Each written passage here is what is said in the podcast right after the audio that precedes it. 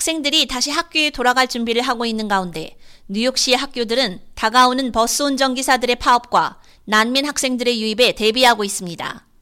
특히 스쿨버스 운전기사 파업은 수천 명의 공립학교 학생들에게 영향을 미칠 수 있는 심각한 문제입니다. 좋은 소식은 노조가 7일과 8일 등교 첫 이틀간은 버스 운행이 정상적으로 이루어지도록 약속했다는 것이지만 나쁜 소식은 앞으로 며칠 동안 파업이 계속될 수 있다는 것입니다. 학부모들은 5일 집회를 열고 뉴욕시가 스쿨버스 기사들의 파업을 막거나 더 나은 비상조치를 취하도록 요구했습니다. 버스 운전사, 승무원, 정비사들을 대변하는 노조는 현재 임금만으로는 생계 유지가 어렵다며 공정한 계약을 협상하고 싶다고 밝혔습니다. 학교 버스 운전기사 파업은 뉴욕시 공립학교 시스템에서 최대 8만 명의 학생들에게 영향을 미칠 수 있는 문제입니다. 그중 장애 아동 등 약 2만 5천 명은 더 특별한 도움을 필요로 합니다. 마지막 스쿨버스 파업은 지난 2013년 5주간의 파업이었습니다. 학부모들은 이번 파업으로 일부 학생들이 또다시 등교하지 못할 것을 우려하고 있습니다. 시 당국은 파업 시 비상계획을 발표했습니다. 대중교통을 이용할 수 있는 학생들에게는 메트로 카드가 제공됩니다.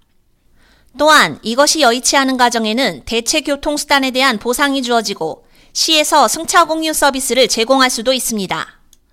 하지만 학부모들은 대체 교통편이나 교통비 보상 대신 뉴욕시가 어떤 일이 있어도 학생들의 교통을 보장해야 한다고 주장했습니다.